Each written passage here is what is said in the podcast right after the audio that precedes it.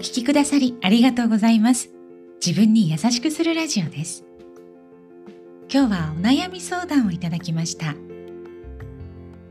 職場で連日暴言を受け、体調も悪くなり、家族に辞めるよう言われています。自分ではこれまでせっかく頑張ってきたし、との思いがあり、迷っています。はい、ありがとうございます。今回ご紹介する文面はこれだけなのですが、詳しいお話聞かせていただきました。この方は普段から非常に小煩悩で、ご家族との関係は良好とのことでした。一通り話をしたところで、私はこんな質問をしました。お子さんに同じ状況にいなさいと言えますか？と。答えはノーでした。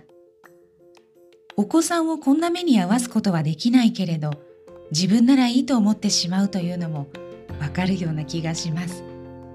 ですがもしお子さんを愛するようにご自分を愛することができたなら、それは素敵なことだと私は思います。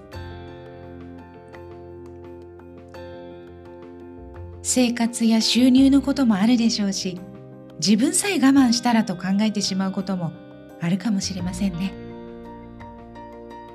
結局、彼女はすぐに退職しました。